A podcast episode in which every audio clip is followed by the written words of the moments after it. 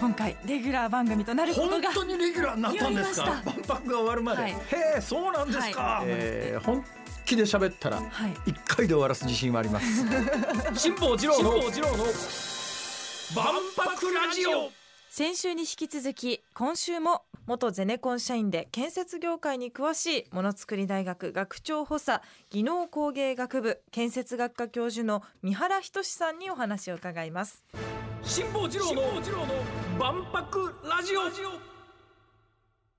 あの50ぐらいのパビリオンは外国がそれぞれの国のまあお金と責任で作るということになってるのでそういうこともどうなんですかねあのいろんなことが遅れてる背景としてあるんじゃないのかなと今ふっと思ったんですが。そうですね。あのーまあ、えーっと、海外の場合ですと、えーまあ、一つの、えープロジェクトを行うのに、プロジェクトマネージャーがついて、すべてその人があの設計と、からその後の、えー発注ですね。これを一緒に作って、あの、し進行させていくわけなんですけれども、ええそこで、やはり設計者との意図がうまく合わないと、そこで工事がストップしちゃう。はあはまた、えお金がショートするとそこでもストップします。あはいはいもうはっきりわ、はっきりしてるんですね。えできなくなったらストップします。ダメになったらこれストップします。っていうのが、まあ、向こうの方式なんですね。その代わり、あの、わかりやすいですね。え日本はそういうことないですよね。日本はその通りなんです。日本はゼネコン方式なので、一回受け負ったら必ず最後までやり遂げるんですよね。はあと、これは語弊があるかもしれませんけども、あの、儲かってても、赤字であっても必ず最後までやり遂げるのが日本のゼネコンなんです。どうなんですか？その事業によっては、えー落札して建設始まったけども最終的に赤字になっちゃったみたいなプロジェクトはあるわけですか？もちろんそれはゼネコンの中では出てきますよね。はああ、まあ、外国はそういうことはないっていうことですねお金がショートしたらそこの段階で止まっちゃうわけですねはい、うん、スポットストップです。あそれで外国行くとなんか作りかけのビルみたいなものがあっちこっちにあったりなんかするのそういうことですかね？確かにその通りだと思います。はあさて、えー本論の万博の話を伺うんですが、まあ、私なんか全くよく分かってないんでニュースを聞くばっかりで、えーどうですか？専門家として最近の万博関連のニュースを聞いていて建設間に合うっていう感覚なのかこれは無理だって感覚なのか正直どんな感じですか？今のところギリギリじゃないですかね。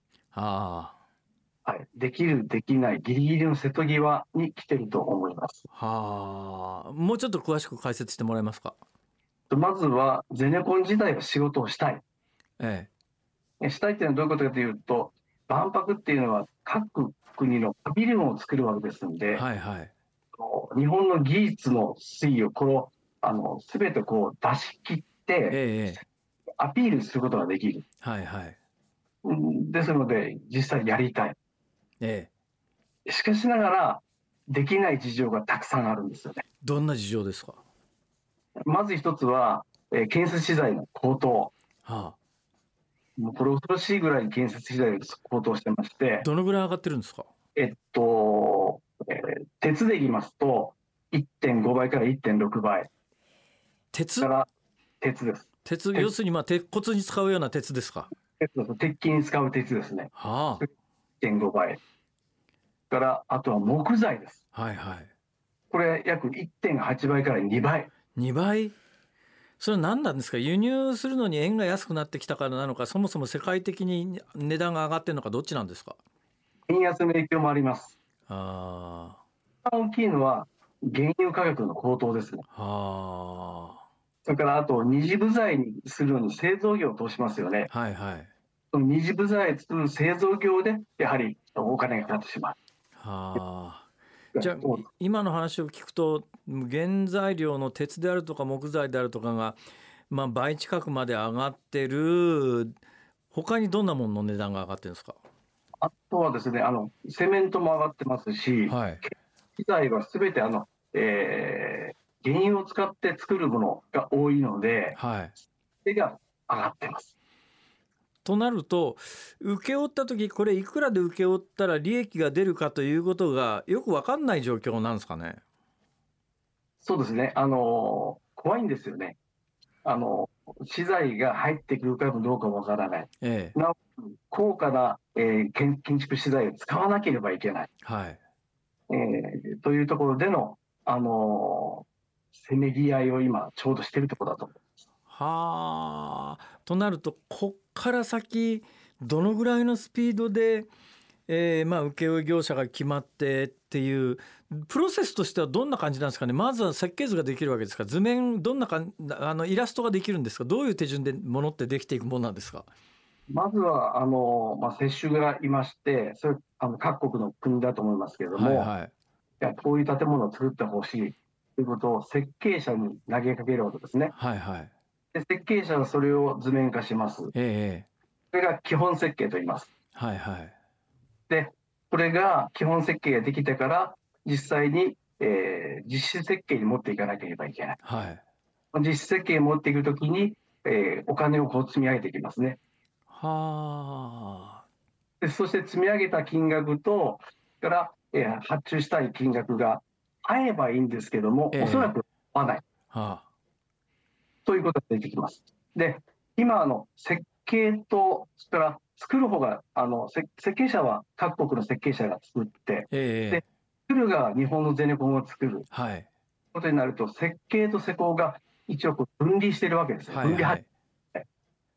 でそこでワンクッションと時間がかかるわけですよ。ええ。しかしながら、日本のゼネコンに設計と施工を頼む。すなわち、デザインビルドです。はいはいはいすると、手間がなくなるんですよね。はあこの建物を一つの会社がパッケージとして取り扱ってくれるので、え二人のキャッチボールがない。えなるほどだから、あの、うまくいくとは限らないんですけども、一手間かからないので、あの、うまくいくケースが多くなる。じゃあ例えば私がね A 国まあとある国だとして、えーこういう形のあのパビリオンを作りたいってイラストかなんか描きますよね。これを日本に持ってきてこのイラストみたいなものを作ってちょうだいっていうのの方が簡単ということですね。まさしくその通り。おっしゃる通りなんです。はあ。どうなんですか？日本のゼネコンの実力っていうか日本の建設業界の技術力っていうのはどの程度のものなんですか？世界の中で。あそう世界一だと思います。ああ各国の建築の施工現場見てきました。えとイギリスであれ、アメリカであれ、見てきたんですけれども、うちたち、わ私たちの施工技術すごいだろうっていうことで見せ、現場を見せてもらうわけですよえええ。えええあ日本で普通にやってますよね、みたいな。ああなるほどねそういうレベルなんだ。はい一つ今問題になってるのはあの働き方改革もあって来年からあの残業時間も非常に厳しくなって実際の現場で物を作る建設作業員の方が非常に不定しているとか人手不足だっていう話は聞こえてくるんですが実際どんな感じですか？あ、まさしくその通りです。建設資材の高騰と、建設技能者の不足、この2つがダブルパンチで今来てます。へ技能者に関しては、本当に不足してて、えーもうあの猫の手も借りたいぐらい。ですので、外国人労働者を今、一生懸命、あ日本は、えー入れようとしてますよね、海外から。ああそれでもどうなんですか？あの目処が立たない感じなんですか？えー万博に関しては、やはりこれはあの、えー今後、えー建設業の、えー組合ですとか、まああのえー連合会ですとか、が話し合って、うまく調整を取っていかなきゃいけないとだと思います。いや私なんかの感覚で言うとね私のあの息子の友達が左官かなん左官業かなんかやってるんですけども普通にサラリーマンやるよりもよっぽど稼ぎはいいはずなのにそれでもあのやる人いないっていう感じなんですかね？そうですね。あの、やはり若いうちはそんなに稼げないんですよね、職人さんたちもね。はあはで、自分たちが独り立ちして、ようやく会社を経営するようになってくると、そこで少しこう出てくるということがあるんで、時間がかかりすぎるんです。ああこの、えっと、えー見習いから一人前になって、一人前からさらにその上になるまでの時間がちょっとかかりすぎるんですよね。あとなるとそのあたりの構造はまだ改改善の余地はあるってことですね。そうですね。それは改善の余地あると思います。あの、技能訓練学校をしっかりと作って、手際よく仕事を覚えれるようなシステムを作ることができれば、それはですね、可能性はあると思います。なるほど。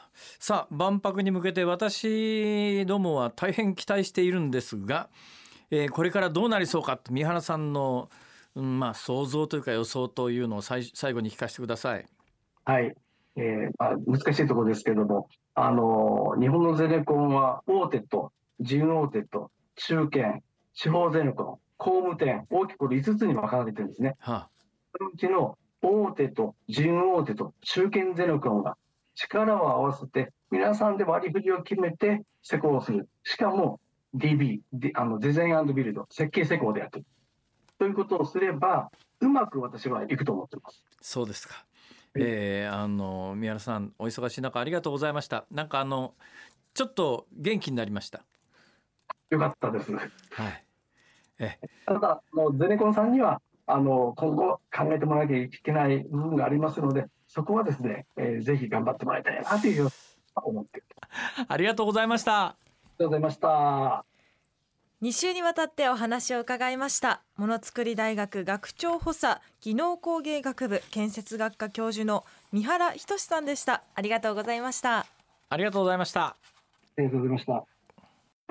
辛坊治郎の万博ラジオ私なりの理解をすればですね、はい、先生の話を聞いててあなるほどなと思ったのはもうその50カ国の国がややこしいこと言わずにこんな建物作ってちょうだいねって言って簡単なイラストかなんか1枚日本のゼノコンに渡してこれ作ってって言ったらおそらく間に合うんだろうと思います。ところがそれぞれの国が細かい設計までやってこういうことでこんな感じでここにこんな木使ってみたいなところまで言ってさあ作ってくれって言った時にいやその値段でそれはちょっと無理でしょみたいな。だからあのゼネコンに全部投げてくれれば作れるのにな。でもその辺のシステムが受注関係っていうかそれがまだ、うん、多分国によるんだと思いますけどね。まあ私は今日三原先生の話を聞いていてなんとかなんじゃねえかなと。え本当にそう思うか聞いて。本当にそう思いますか。辛坊治郎の万博ラジオ。ここまでの相手は辛坊治郎と。ABC アナウンサーの福藤彩でした。また来週。